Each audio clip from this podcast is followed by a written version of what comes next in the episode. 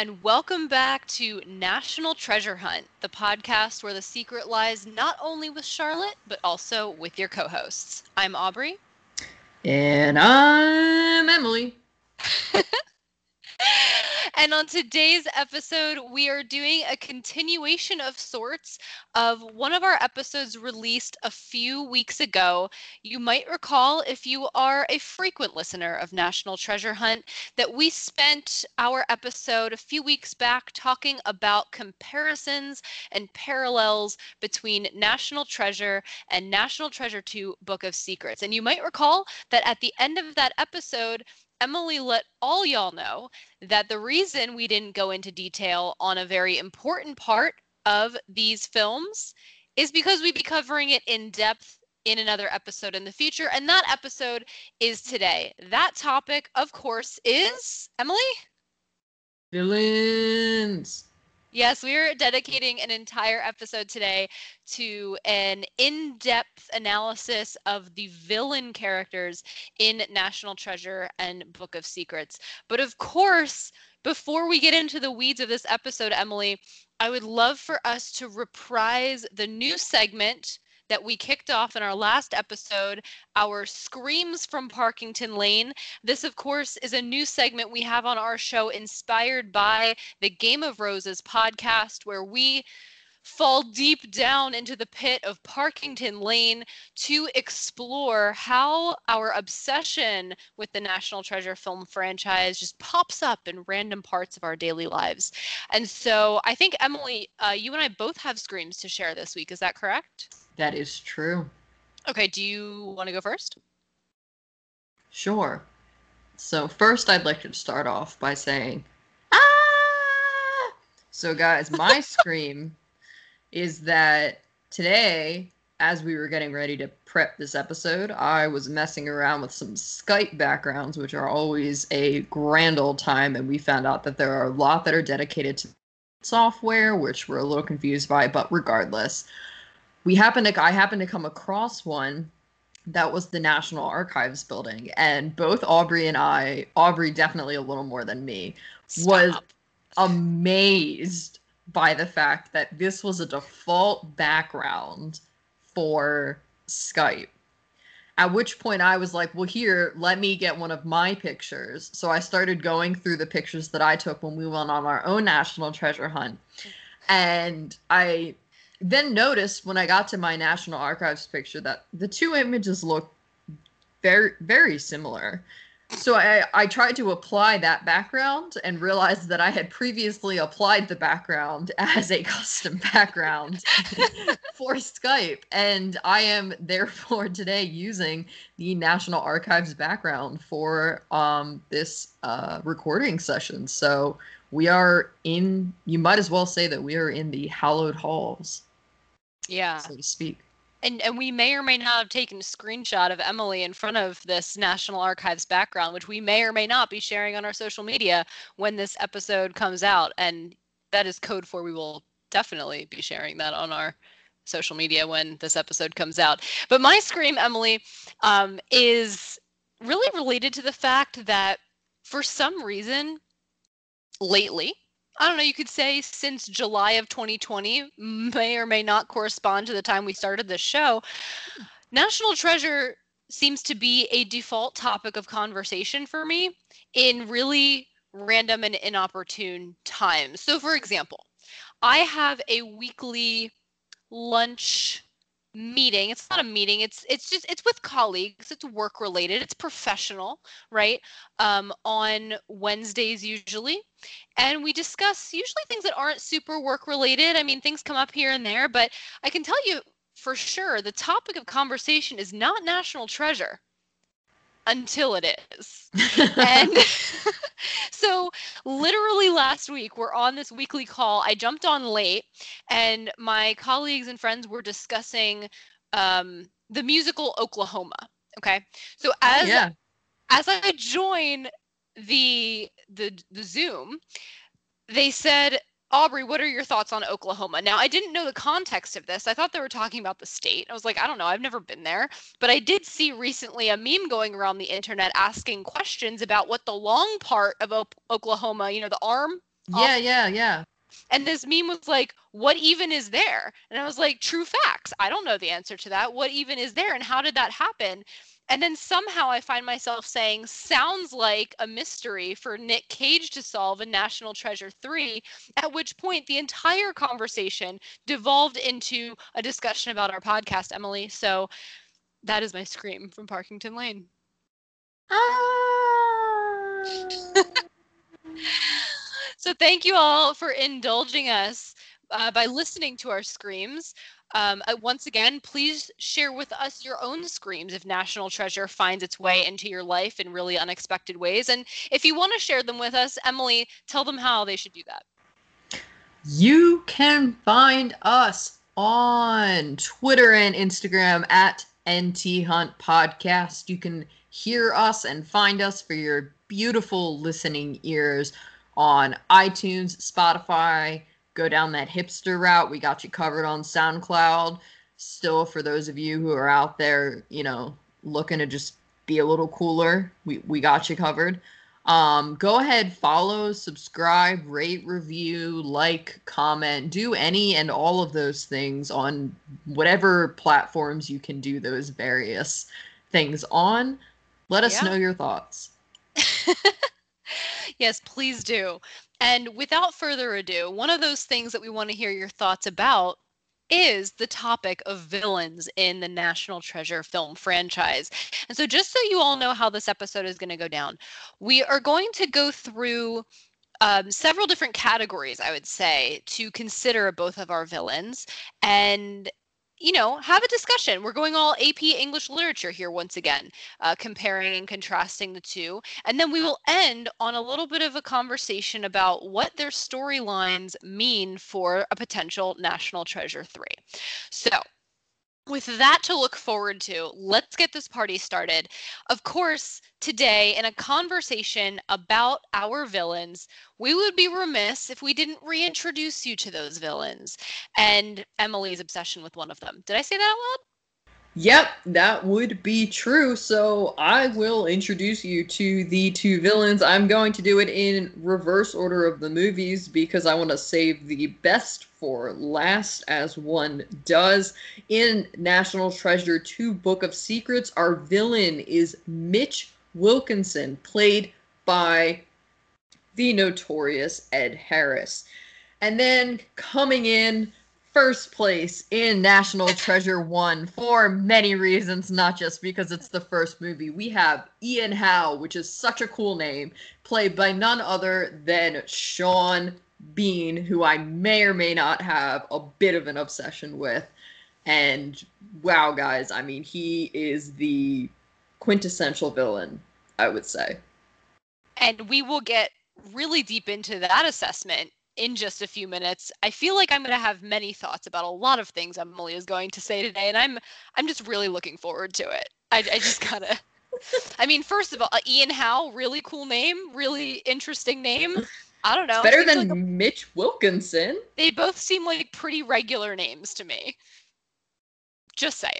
Anyway, anyway, let's start this off by you know, really where I think you should start off with any character analysis, which is the character's background. Okay, so let's talk a little bit about Ian and Mitch and what we know about them and how their backgrounds play into the National Treasure storylines, which I think is especially important, I should say, Emily, to do for this franchise because we've already spent so much time talking in past episodes about how character backgrounds are so carefully curated in these movies to play an important justifying role in the films. Okay.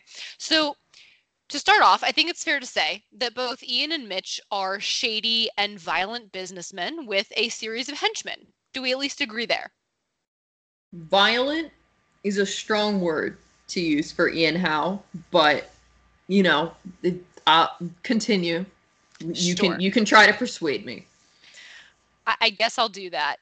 I I can certainly try to persuade you, but I guess violent. It really maybe more has to do with the fact that they condone violent behavior. I would actually argue both of them aren't the most directly violent themselves, but they have people to do that work for them. you know. Mhm. So, in any case, we do know um, that Ian, of course, has arranged a number of operations of questionable legality. One of the great lines early on in the film, right? Um, we don't actually know much about Ian's background, although I'm sure Emily has an entire fanfic story in her brain telling us all about his background, and that sounds like an ep- um, a story for another episode. Just gonna say right off the bat. Um, what we do know about Ian, of course, is that he met Ben a few years prior to the timeline of National Treasure, and they're a little bit of friends. We'll get back to that in just a moment. On the other hand, Mitch Wilkinson, we know a lot. Ugh. We yes, same Emily, same.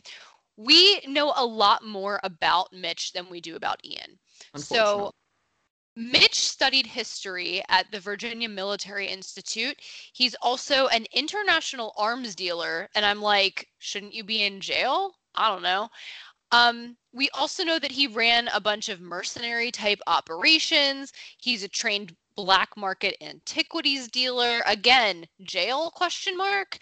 Um, and what I will say is it it really feels like we're being given all of this information to justify his actions, just like Ben's background and how that justifies everything that we see Ben do. So Uh, Aubrey, I have a question. Yeah, please. So all of this information, if this is known about Mitch, hmm when he goes up and he interrupts so rudely Ben's wonderful lecture Yeah. and goes, you know, this is the Missing Booth diary page and whatever accent he has, how were people not more like, oh, wait, mm, mm, let's be a little questionable, this dude? Or were they? Well, that's a great question. Um, I'm going to give you two answers. The first answer is the academia answer that you and I can both relate to because we come from science backgrounds, which is Mitch Wilkinson is that old professor in the back that just has to ask a question and is not going to be accepting of any answer that you give as the person speaking at the seminar. You know, you know the person I'm talking about? I do indeed. And do you agree that that is Mitch in this case? Oh yeah, hundred percent. Okay, I can see that. and and we hate Mitch. So this all really it fits beautifully. Um, but in all honesty, for people who have absolutely no idea what Emily and I are talking about right now, um, the the the truth is we see some skepticism and that skepticism interestingly enough comes from the FBI in this case. It's not coming from the Library of Congress curators that Mitch is interacting with, but it is coming from our good old friend Agent Sadusky and it really feels like Mitch's background is being used to justify that skepticism. Um, which, to be fair, I criticize Sadusky's intellect all of the time, so he probably does need all of this information to actually be skeptical of someone he should be skeptical of. Just saying. I don't know. Um, so no. Uh, with that said, um, so Mitch and Ian are both these sketchy people, right? Um, totally separately, but a nice little nod to history and the storylines of the film. Both Ian and Mitch are sort of a representation of the losing side of the war that their respective films revolve around. Okay. what? So What? yeah, okay. Let me put it this way. National Treasure, the first movie, really surrounds itself with Revolutionary War era history, right? The British lost that war. Ian is our villain, and Ian is British. Well, that's because Sean Bean is British. Well, that's why they cast Sean Bean. Or it could have been because of his phenomenal acting, but sure. I mean, it was it was a really questionable decision given that they knew their villain was not going to die. He was honestly better cast in the second movie where the villain was going to die. But I digress on this important point. Con- on the contrary, in National Treasure 2, our plot revolves around the Civil War. Okay? The South lost the Civil War and Mitch is Southern. He has a Southern accent. He was even related to a Confederate general.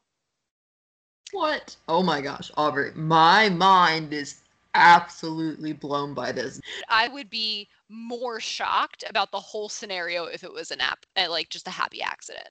hmm Anyway, um, as I mentioned before, I really think that the biggest difference in the character backgrounds between these villains is their relationship with Ben, right? So Ian is Ben's financer and friend. I mean, we know that they play poker together. That's like a running joke slash test of whether or not Ben is lying throughout the whole first movie.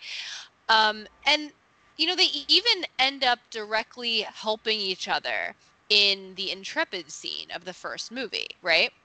Yeah, you know, I'd argue that they're not like, obviously, they're not like Riley and Ben level friends, right? Because that's a special bond that only those two men can have with one another. And I argue it's because Riley's on one side of it.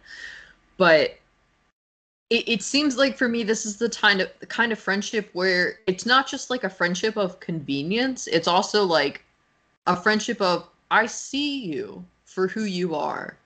And I accept you anyway because you might be useful. it's a very pragmatic friendship between Ian and Ben. I think That's the word.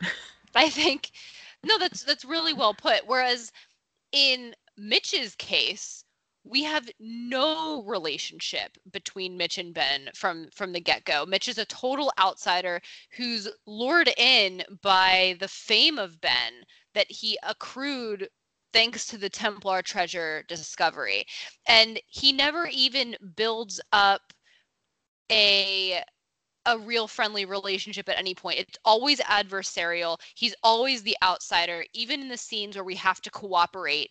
You know, he has to cooperate with Ben at the end. It's always a very tenuous feeling. Yes, Emily. So, you know, you say he's always an outsider and stuff, and you know, I'm down to hate Mitch Wilkinson as much as the next guy or as much as the next person. but what like what about the fact that he had Abigail's phone number? Cuz Yeah. like you remember that one time he called Abigail and they like never explained it. yeah, so I do. I do recall that. I am really if I ignore the fact that their little drinks date really felt very date like in an odd way, I feel like you can justify their meeting based on the fact that he had presented the diary page to the Library of Congress and she works for the Library of Congress. So he was sort of meeting with her on what we could assume was a professional call, right? More of like a, so have you found anything? I'm pretty sure he actually says something to that to that effect of like, did you find anything in your analysis with the page? So um, the execution of that meeting definitely felt more date-like than professional. Um, and he was definitely crossing some boundaries, like listening in on her private conversation, but he is a villain after all. Um, so when we think about villains, the next thing that I think we should talk about here, Emily, is the quintessential component of any villain, which is his or her motive, which I argue, Emily, genuinely could not be any more different between Ian and Mitch. So think that's fair. yeah. So let's start with the the simple one. Again, we don't have a lot of background on Ian, but I think it's fair to say that his entire motivation as this investor, this let's say sketchy investor, is money and greed, right? He wants the money. And we even know that because at near the end of the film when Abigail and Riley have to strike a deal with Ian to get Ben out of FBI custody, they had to basically tell him, "You help us get Ben out of custody, and you can keep the treasure." He just wants the treasure. He wants the money. Yes, and Aubrey, so which I would argue is a slightly redeeming quality for the villainous Ian Howe. Because, you know, we think of Ben, right, as a treasure hunter. We we know that is a component of who he is. We accept that part of him. We even, you know, we we base our whole story around that and really see it as a fundamental part of who he is. My question is, why don't we see treasure hunter as a fundamental part of who Ian is. Maybe if we gave him the same leniency in terms that we or that we give Ben in terms of him just hunting down the treasure. You know, their morals might be a little different. The way A that little? they get there might be a little different. He might not want to be in it for the nobility of the find or the same moral reasons that Ben is, but he still could just be a treasure hunter. And I think that is something that is noble in and of itself. even when to acquire that treasure he's willing to probably destroy the declaration of independence kill people i.e the charlotte explosion and countless other situations where he oh for example endangered abigail's life having her hang off of a food truck as he swerves throughout the streets of washington d.c um, i don't know. When you say their morals are a little different i beg to differ they're a lot different Gotta do what you gotta do, Aubrey, for the love of the hunt. But the other thing that's really different here is Mitch's motive, okay? So we know that Mitch's motive in Book of Secrets is really, as Emily likes to put it, fame. Um, as I like to put it, a chance for his family, the Wilkinson family, to be remembered in history. And I like to put it that way because that's how Mitch puts it. Um, okay. that felt like a personal attack. I feel like it's one and the same. The Mitch or the Wilkinson family having a place in history is fame. that's it's true. it's like it leads to fame. I'm just taking that next logical step in the storytelling process. I'm not just not repeating what the characters are saying. I am Right. intuiting and taking that further intellectual step, Aubrey. Yeah, so you would be, and just to, you know, we've already referenced Game of Roses early in the episode, right, with our screams, which is a Bachelor podcast. I'm just going to make an analogy here for anyone else who's a Bachelor fan like myself um, and say you would be watching The Bachelor and saying, these people are here for the wrong reasons. They just want the Instagram followers. They don't care about love. They just want the fame. Would you would you concur? Well, given that I don't watch that show or listen to that podcast, I, I I'm not quite sure, but it, the the logic seems like it, it could follow through. Good, good. Well, you might not have a chance to watch it because that franchise is in some trouble right now. Total story for another, not episode, a whole other podcast. I, anyway, back to Mitch being fame hungry. We even see a really extreme scene at the end of Book of Secrets where Mitch sacrifices himself on the condition that he be named as a discoverer of Cibola, right? If he wanted the money like Ian did, he never would have done that, of course, right?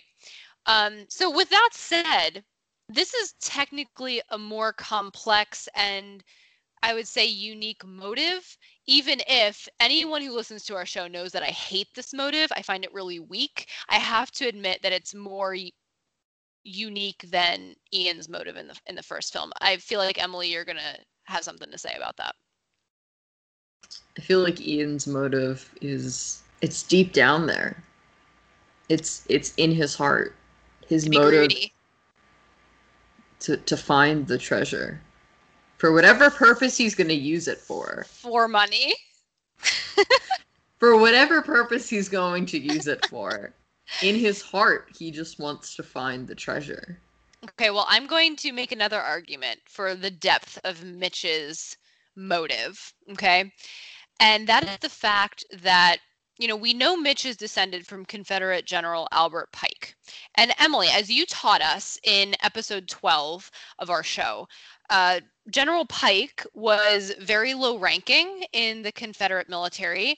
And from this movie's perspective, Pike failed in a tasking from Queen Victoria, basically to find Cibola for the Confederacy. For whatever reason, Queen Victoria in Book of Secrets gave these instructions, these coded instructions to Pike to be able to find Cibola, you know, win the Civil War for the South. Pike failed, right? And mm-hmm. so maybe Mitch is really motivated by this fact that he needs to finish the job. He wants to make a mark because his family already failed to make that mark, right? If his family had succeeded, the course of American history would have been changed, again, based on this movie's plot line. And so he's trying to right that familial wrong, if you will. So, mm-hmm. um, I will, Aubrey.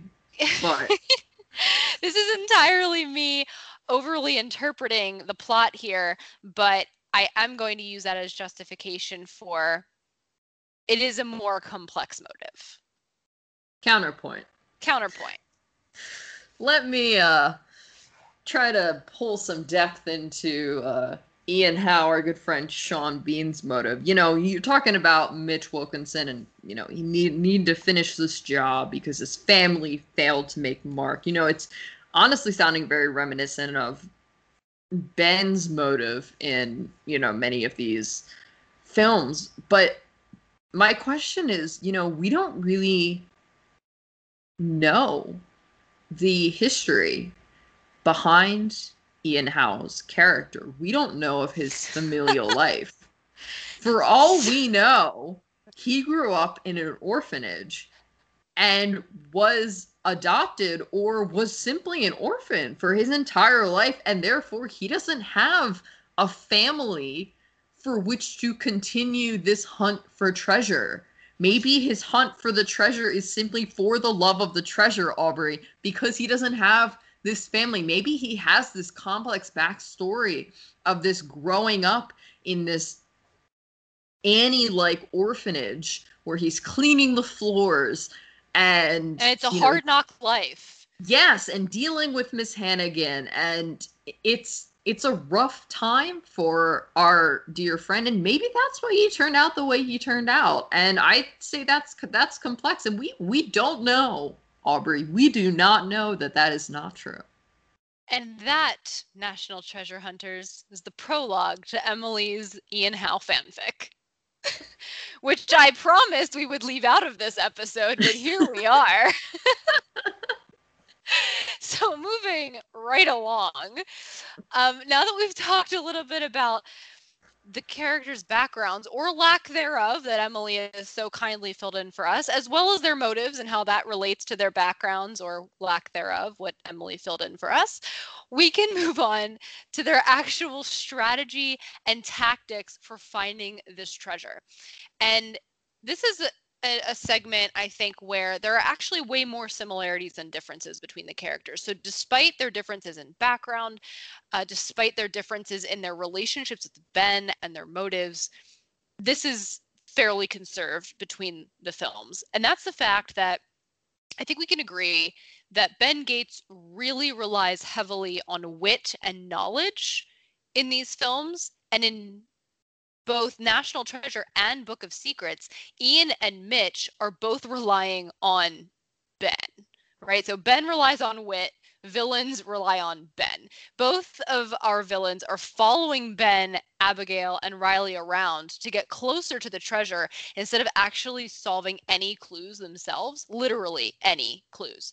And this is really conserved um, this relationship between Ben and the villains throughout both films. So we always see Ben as this victorious person with the knowledge, right? In in National Treasure, we have this great scene where Ian is at the Liberty Bell Center when he was supposed to be at Independence Hall, but he's not smart enough to realize that. And in a parallel sense, in Book of Secrets, we see this scene of Mitch at the Statue of Liberty in New York when again he's not smart enough to realize he needed to go to Paris. Um, so with that said though emily i do have a redeeming factor for your ian character as um, you should. I know and, and i'm trying to give you credit here where credit is due and by you I, for some reason you're a proxy now for ian so i'm trying to give you some credit here. Just like my life dream.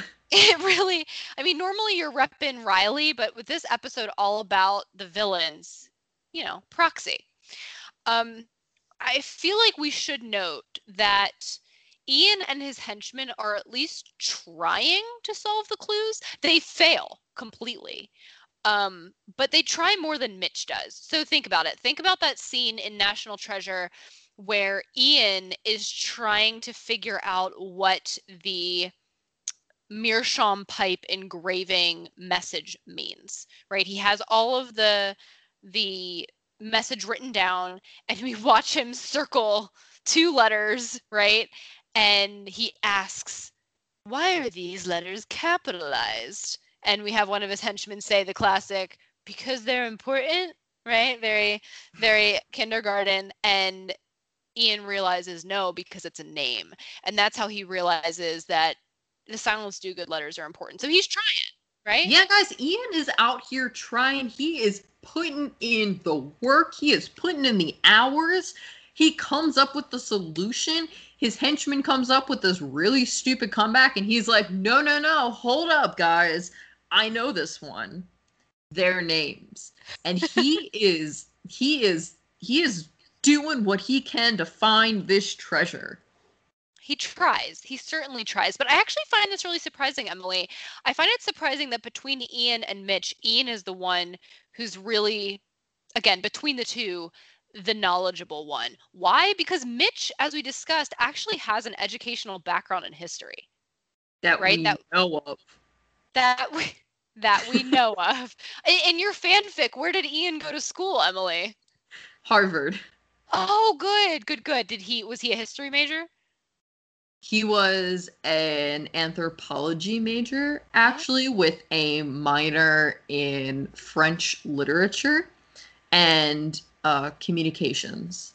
Gotcha. And did he like do entrepreneurial competitions on the side, and that's how he got into this like investor deal?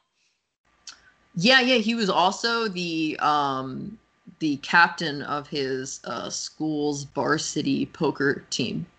Oh, this you're uh, taking a cue from the National Treasure writers and really crafting a complete character to justify all of his film actions. So, well done, you. Um, so, aside from their re- their reliance on Ben, um, another similarity here in Ian and Mitch's tactics are the fact that they both you know don't shy away from violence. Although as we mentioned before they do tend to rely on their henchmen to conduct that violence more than doing it themselves. And so examples here of course are ian's henchmen shooting at ben in the national archives um, as well as during the chase scene in philadelphia and then in book of secrets mitch's henchmen are knocking patrick unconscious to be able to clone his phone right? We never actually see the main villains do any of that dirty work. They're they're too good for that. They are too good for that. I gotta say, Emily, though, I'm curious here. I get more of a ruthless vibe from Mitch um, than I do from Ian, and I, I actually be be objective here for a sec. Um, and I want you, I want to hear your thoughts because I feel like Mitch is a little bit more ruthless because we do see him directly threaten Patrick's life um, when Patrick is coming to see Dr. Helen Mirren about the plank, right? She. Mm-hmm.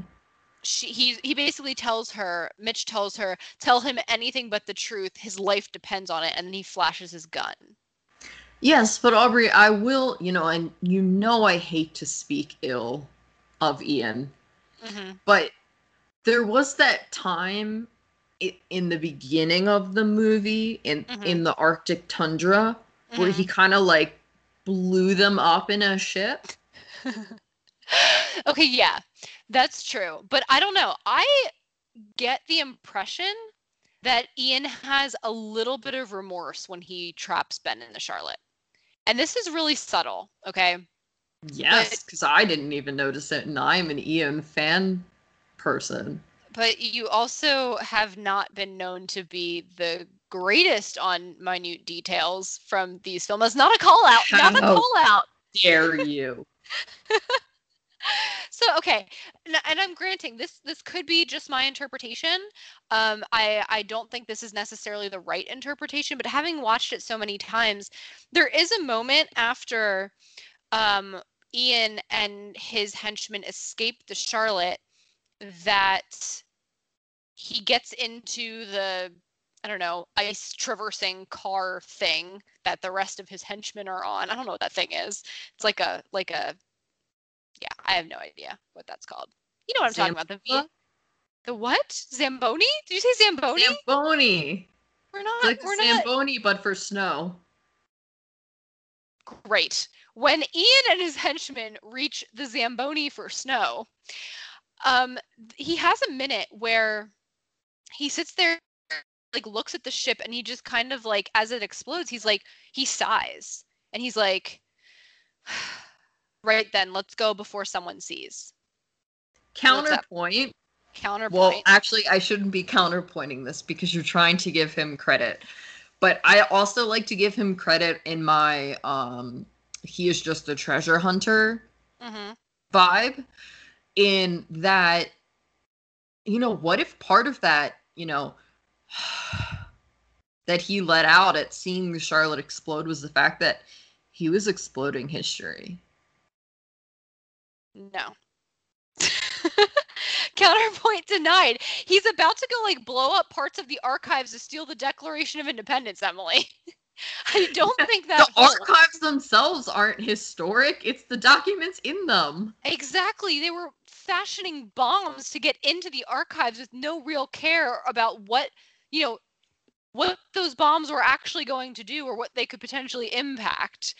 Or the people, you know, not just the history, but the people. Okay, Hey. fine, fine, fine. Continue. So what I'm saying is he has that moment where he he sighs and and again, I don't know that it has to be interpreted as like a moment of remorse or questioning, but if we as you and I like to do, Emily, think about the scene at the end of National Treasure 2, where all of our protagonist crew is sitting on the other side of that wall and have a momentary moment of silence because they just trapped someone on the other side of the wall where that person will now drown. Committed a murder. I think that we must assess Ian's actions with a similar level of scrutiny. So I know this is it's super loose and tenuous, but it's no, I part- one of, it. I it's appreciate the- you giving him a chance. it's one of the reasons that I just I again I feel Mitch is more ruthless. I just do.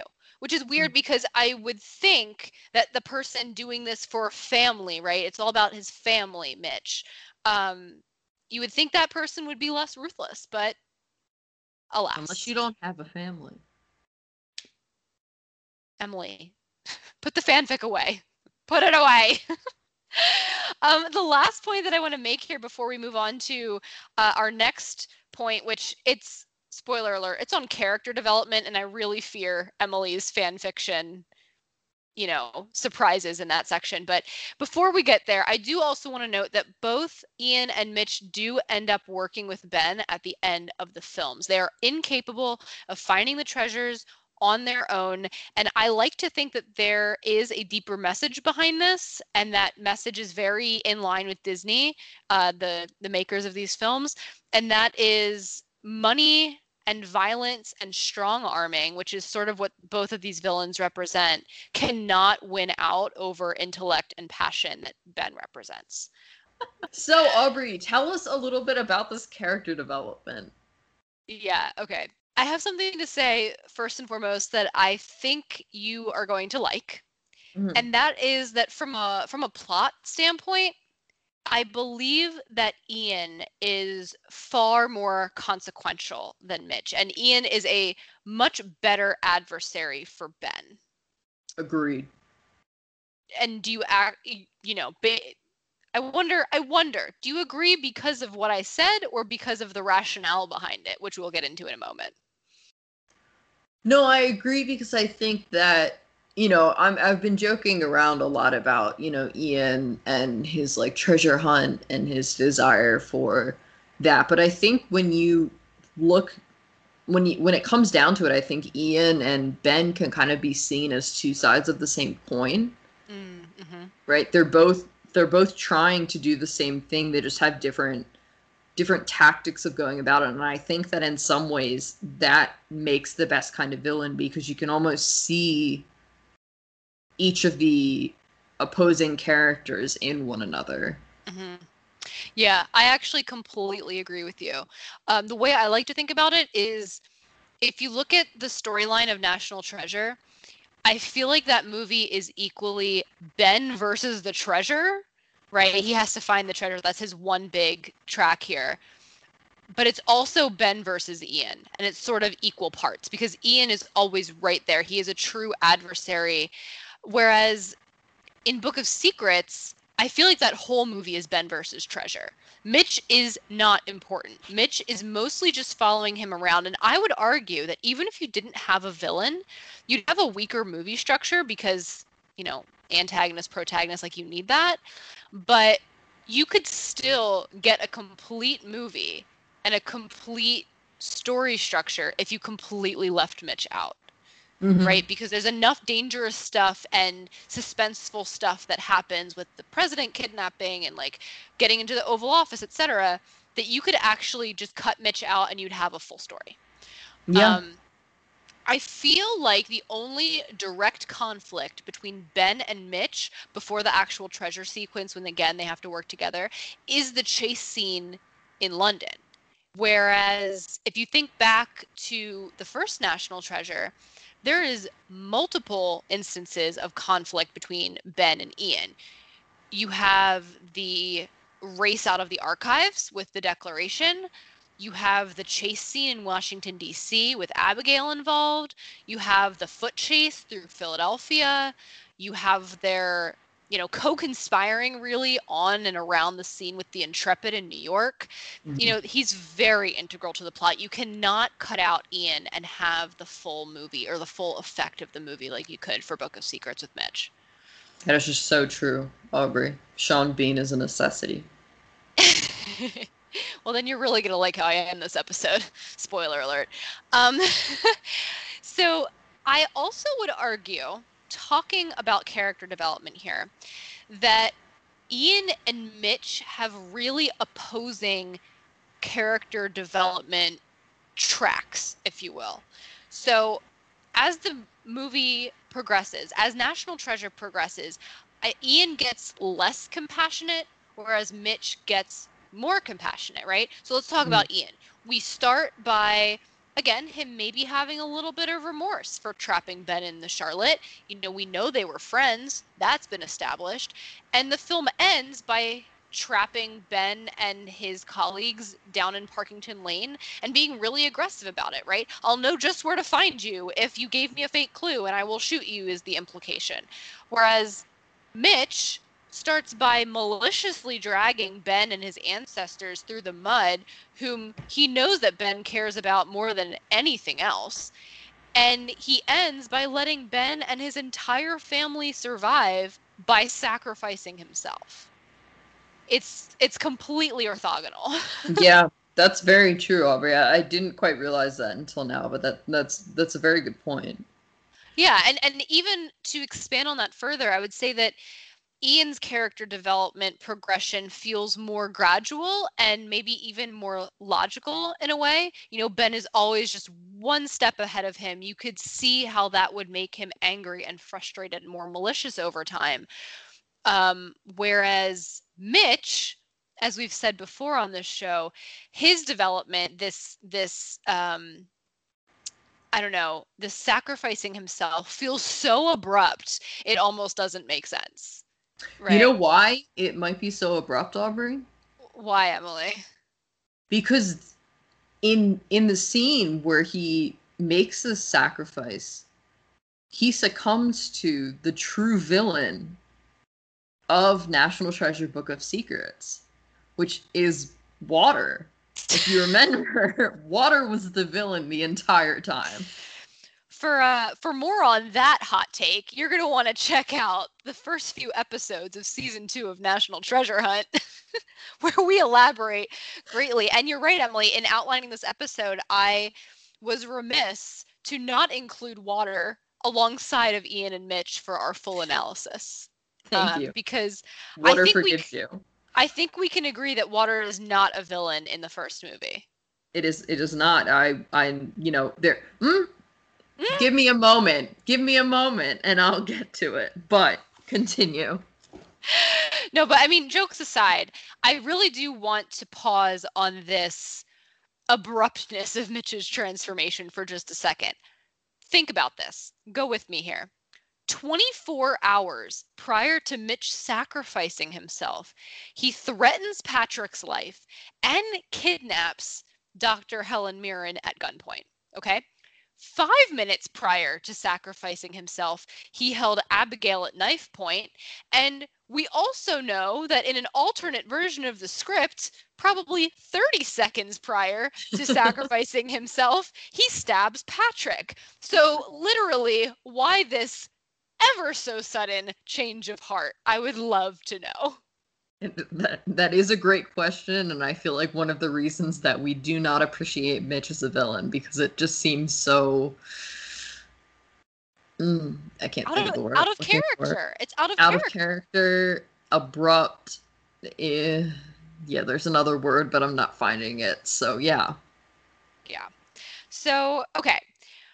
As we begin to reach the end of this episode, um, the penultimate section here is something that Emily has titled in our show notes, and I, I feel the need to read to you all the section called Notable Quotables. And so I can only imagine, as Emily is our quotes aficionado of the show, that she is going to go into some memorable or important quotes from Ian and Mitch and her reactions to those quotes and how those quotes make her feel about Ian and Mitch. I if I was a betting woman, I would say that the quotes she picked are ones that paint Ian in a light that she likes and that paint Mitch in a light that she doesn't like. But Emily, prove me wrong if you dare. Aubrey, I am horrified that you think that little of me. I would like you to know that on the IMDb pages for the characters of these films, there are not many quotes to choose from, believe it or not. So I did the best with what little material I had to work with. And whether they turn out to be good or bad for the characters, you can decide whether or not I cherry picked them. Go on. So, as you know, I started in the beginning of the episode, let's just get it out of the way. We're going to start with Mitch because, like, mm, you know. Mhm. Mhm. Okay, so Mitch has two quotes that I deemed worthy of noting that I thought were were were kind of fun, but also very true to who he was as a character. Now, Mitch says, "A man has only one lifetime, but history can remember you forever." To which I say, very true and accurate. With your I thought you were going to say patriarchy. also patriarchy and also ugh but it is fitting with his character and another quote that is fitting with his character and also worthy of all of those hashtags that we just mentioned that we didn't even note as hashtags are is the quote i'm just a man trying to make his mark on history. To which i say hashtag ugh hashtag patriarchy hashtag mitch wilkinson is not a good villain.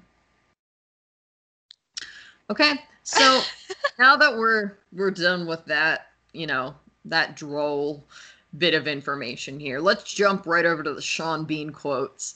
Uh, ian howe is up next uh, from our first film in you know one of the things that I know ever since you pointed out the scuba diving parallel uh between with uh Ben Gates having been a trained scuba diver and then him being able to like take that jump into the Hudson River and stuff like that. I've been on the lookout for kind of things that suggest that these characters have deeper that their backstories have been painted in some kind of uh, deeper meaning. Mhm. And I think I found it here. This one quote, Ian says, You know the key to running a convincing bluff? Every once in a while, you got to be the one holding all the cards. Now, Aubrey, it line. is a great line. It is a great line. And in my opinion, this suggests that Ben is not a very good poker player. clearly. And maybe Ian only ever wanted to play poker with him and be his friend because he knew that he could beat Ben because Ben could not bluff. Because Ian is literally explaining to Ben how to bluff. It is def it definitely supports our pragmatic friendship theory. It does. And then, you know, I just like to wrap up this notable quotables section with a delightful exchange between Ian and Ben, wherein Ian says, after Ben jumps into the Hudson River, You all right, Ben? No broken bones? A jump like that could kill a man. To which I say, go ahead and check back to season one, episode eight, where we talk about the science in National Treasure and actually figure out whether or not a jump like that could kill a man. But regardless, in this delightful exchange, Ben replies with, No, it was cool. You should try it sometime. To which I argue, Don't try it, Ian, because if you do, you might die. And we don't need Sean Bean dying in another movie. It would really be a self-fulfilling prophecy. Um, but that is really one of the like underutilized gems of the first movie when it comes to quotes. Love that exchange. And my question for you emily is can you say ian's part there in a british accent dear lord i mean can you um it just come on as australian sometimes um, just channel your channel your inner Ian. Imagine the scene. I don't know. If you're me, you can like literally see the scene in your face, and just say it. You're right, Ben. No broken bones. Jump like that could kill a man. It's not. It's not his accent. He has a different dialect. But... It, that was borderline like Irish. I feel like. For those of you who want to do deep dives into buffering the Vampire Slayer, since Aubrey did a deep dive into her Bachelor podcast, that was uh, better than David Boreanaz trying to do an Irish accent. Okay, well, can you um, can you do Ben's line in a Nick Cage accent? No, it was cool. You you should try it sometime. Well, that was thoroughly entertaining. I, I do thank you, Emily, for the notable quotables segment of today's episode. So, if you think it's a good idea, I think it's time to start wrapping this up with the last segment of today, which is a little bit about National Treasure 3. Now, of course, we know that National Treasure 3 is long promised and long awaited, and we have reason to believe is in the works. But in this episode, considering the characters of Ian Howe and Mitch Wilkinson, I thought it would be fun, Emily, to think a little bit about where we leave these characters in those film storylines and ask what those characters could mean, if anything, for National Treasure 3. Dead, Aubrey. we leave Mitch dead. Okay, well, I have some thoughts about that. All right. So as you say, Mitch supposedly drowned at the end of National Treasure 2. But I really don't think that his secret survival should be totally out of the question. Okay. Cibola was a massive cavern. He could have climbed back up near the top and been rescued when the excavation started, which we're led to believe started pretty quickly. And I want to shout out here our friend Emily at I Drink Your podcast, we actually recently guested on their show to talk about Book of Secrets. And Emily is known for spewing out math facts and doing mathematical assessments of the movies they look into on their show. And her calculations suggest that Mitch should have been able to survive. Okay. So I just want to throw that out there his survival should not be totally out of the question. Although he would, if he made it like a reappearance in a National Treasure 3, he would need a, a new motive, right? Like, yeah. So, goes without saying. Family wouldn't fly anymore. Yeah, yeah, yeah. And, Barely you know, flew the first time. I would argue to continue this this conversation that incorporating the OG villain Ian Howe would be an excellent way to drum up even more excitement than already exists for National Treasure 3. So, Aubrey, do you know who else this is drumming up even more excitement for? Who? Uh, me, because Sean Bean coming back would be great. But, Aubrey, I feel like I need to remind you that at the end of the film, National Treasure, someone had to go to prison, Ben. And Right. that person was Ian Howe. No, you're you're spot on. Um, but um, I think you might be in luck. Okay, we might be able to put this beautiful fitting cap on the trilogy by pulling back in our original villain, Ian Howe. And that's because, according to the National Treasure fandom wiki, based on federal jail time standards, Ian Howe would likely have been released from prison between 2015 and 2020. Now, I might need to remind you because time is but a construct anymore that we are currently in the year 2021. So, He's if- out.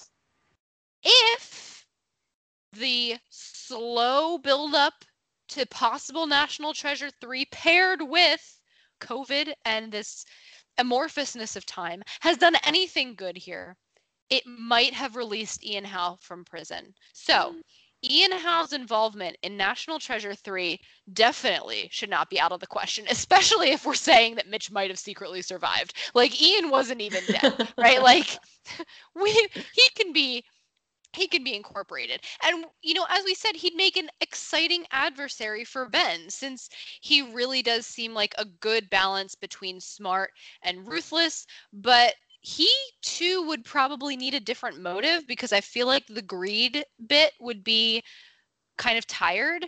Um, maybe we could get more of his backstory. Maybe Emily's ideas could be put into practice. But I, I wonder, Emily, since you have thought so much about Ian Howe as a character, if Ian had to have another motive, what do you think that motive could be? Redemption arc. Ooh. So is he is he a good guy? He is a good guy. Prison has taught him something. He finds out when he gets out that he has a kid who he hasn't seen in eight years. Oh my god.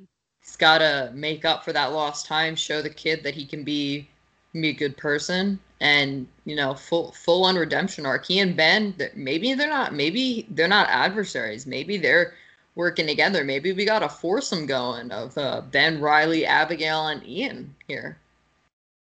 Well, that would certainly be something. That would be so off book that I don't even know where to go with that. I'm going to pitch something, I mean, that I thought was going to be pretty darn off book, but you blow, blow me out of the villainous water here. Um, my pitch is what if our two villains, Ian and Mitch, join forces in a revenge plot against Ben? Dun Mm. dun dun. And Stay tuned for National Treasure 3. yeah, and with that, I think that's going to wrap up our episode on the villains of the National Treasure film franchise. We hope you enjoyed the conversation. We certainly had more than a reasonable amount of fun putting it together for you. And uh, Emily, where should they go to tell us how they felt about this episode? Yo, guys, you can find us at NT Hunt Podcast on Instagram and Twitter. Find us on iTunes, Spotify, SoundCloud for your listening ears to subscribe, rate, review our podcast. We love to hear from you guys. Um, you know, if you have any theories about how or if these villains might return in National Treasure 3, or as I have have built up a rich backstory for the character of Ian Howe. Please do let us know on uh, on Twitter or Instagram, and keep keep us up to date with that. I'd love to know that I'm not alone in this. hmm We will happily repost and retweet anything in that nature that you send to us. And hey, guys, don't forget that we have another new episode coming your way as we quickly approach the end of the second season of our show. Interesting, right? This is going so quickly. But we do have a new episode coming your way in two weeks' time, and that will be a classic deep dive episode on the Resolute desks. Yes, desks, plural, because there is more than one. So we're going to be learning all about the history of the Resolute desks, how, of course, they play into the National Treasure 2 Book of Secrets plotline you know what is uh what's fact what's fiction and what's conspiracy all right? So you're not going to want to miss that and until then i'm aubrey. And i'm emily. Thank you so much for joining us on our national treasure hunt